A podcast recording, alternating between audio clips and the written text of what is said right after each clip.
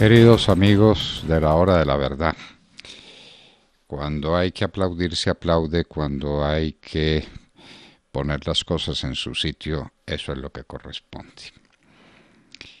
Nos estábamos alegrando inmensamente del golpe genial que le dieron ejército y policía a las mingas indígenas cuando estaban en Bogotá, tomando por asalto los laboratorios para el procesamiento de cocaína que tenían en el Caquetá y especialmente en el Cauca y en el Caquetá en el, en el pie de monte, en la zona montañosa, eh, destruyéndoles eh, unos enclaves de producción de, de, coca, que es lo que les interesa, qué es lo que les importa, qué es lo que los mueve, qué fue lo que los trajo a Bogotá.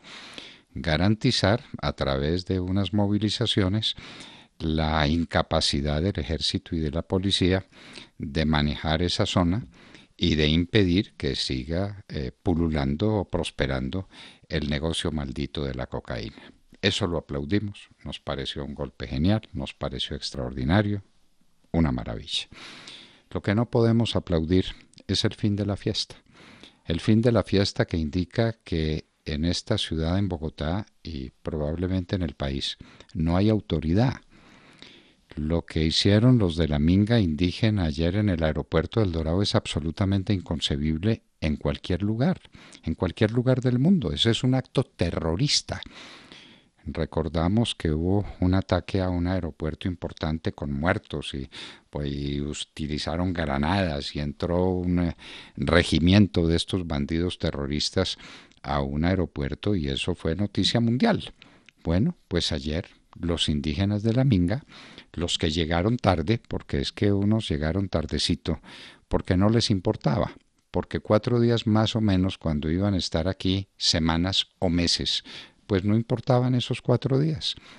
Llegaron tarde, quedaron muy sorprendidos y quedaron eh, eh, muy decepcionados porque no tuvieron ocasión de hacer festejo en la Plaza de Bolívar y demás, y entonces se inventaron uno.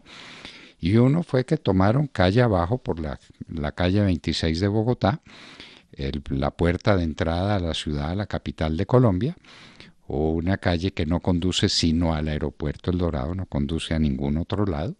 Ninguna policía los estorbó, iban en sus famosas eh, eh, chivas, desde luego con gente en la parte de arriba violando todas las reglas conocidas de tránsito y llegaron al aeropuerto del Dorado y estacionaron las chivas donde está prohibido que se estacionen y asaltaron el aeropuerto, tumbaron las puertas que tenían que tumbar y penetraron en el aeropuerto tranquilamente y allá estuvieron eh, tocando flauta y tocando tambor y haciendo lo que les dio la gana para decirle al mundo, porque ellos sabían que será una noticia de repercusión mundial, diciéndole al mundo que aquí los indígenas hacen lo que les da la gana y que mandan y que no hay autoridad y que no hay orden público y que no hay sentimiento, sentido de la seguridad, ninguno.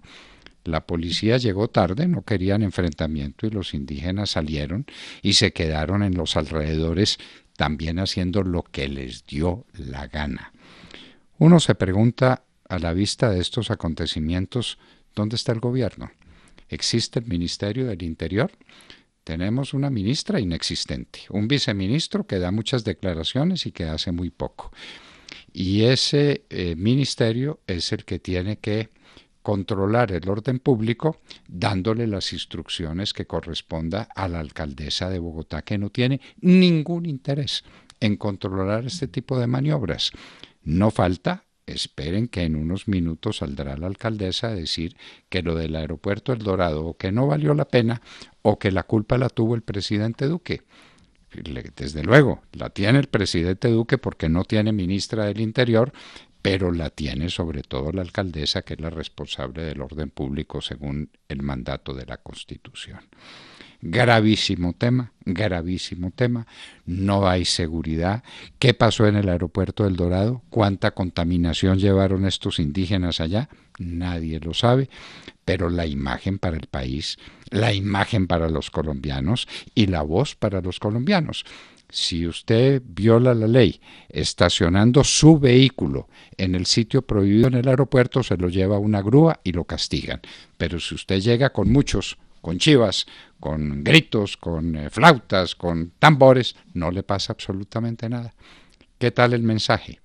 ¿Qué tal la función ejemplarizante de los hechos de estas realidades? Ese es un aspecto de la cuestión. Queremos referirnos a otro y a otro que tiene también mucha gravedad, señores. Estamos a las puertas de una crisis por coronavirus en Colombia, una nueva crisis. Ya Antioquia, que era el departamento para mostrar, tuvo que declarar la alerta roja. ¿Quién la declaró? El gobernador que estuvo injustamente, porque eso se comprobó, pasó el tiempo, se vencieron los términos y no hubo contra él acusaciones serias porque la fiscalía no tiene nada. Como siempre ocurre, la fiscalía no, no le interesa sino salir en el periódico inicialmente y después eh, que pase lo que pase.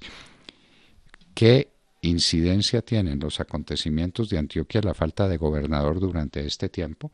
El gobernador encargado debe ser un muy buen señor, pero era encargado, pero estaba interino, pero no podía tomar decisiones heroicas. Faltaba el gobernador. Bueno, a falta del gobernador, lo cierto es que, señores, el COVID nos invadió otra vez estamos en un rebrote. La situación en los Estados Unidos es gravísima. La situación en Europa es una calamidad, una verdadera calamidad. Países europeos que estaban prácticamente sin contagio tienen ahora 20.000 contagiados por día. Esto es una calamidad y esa calamidad se nos vino encima. ¿Estamos preparados? ¿Estamos listos? ¿Estamos dispuestos? ¿O prevención y acción? A eso se limita todo. Vamos a ver si después de tanta fanfarronada estamos en capacidad de resistir la nueva oleada del coronavirus. Aquí pues cada uno hace lo que le da la gana, lo hicieron los indígenas en el aeropuerto y lo hacen los colombianos en la calle cuando no se protegen, cuando no usan el tapabocas, cuando entran en aglomeraciones las que quieren, en fiestas, en parrandas, en, en, entierros, en visitas al cementerio, le da la gana.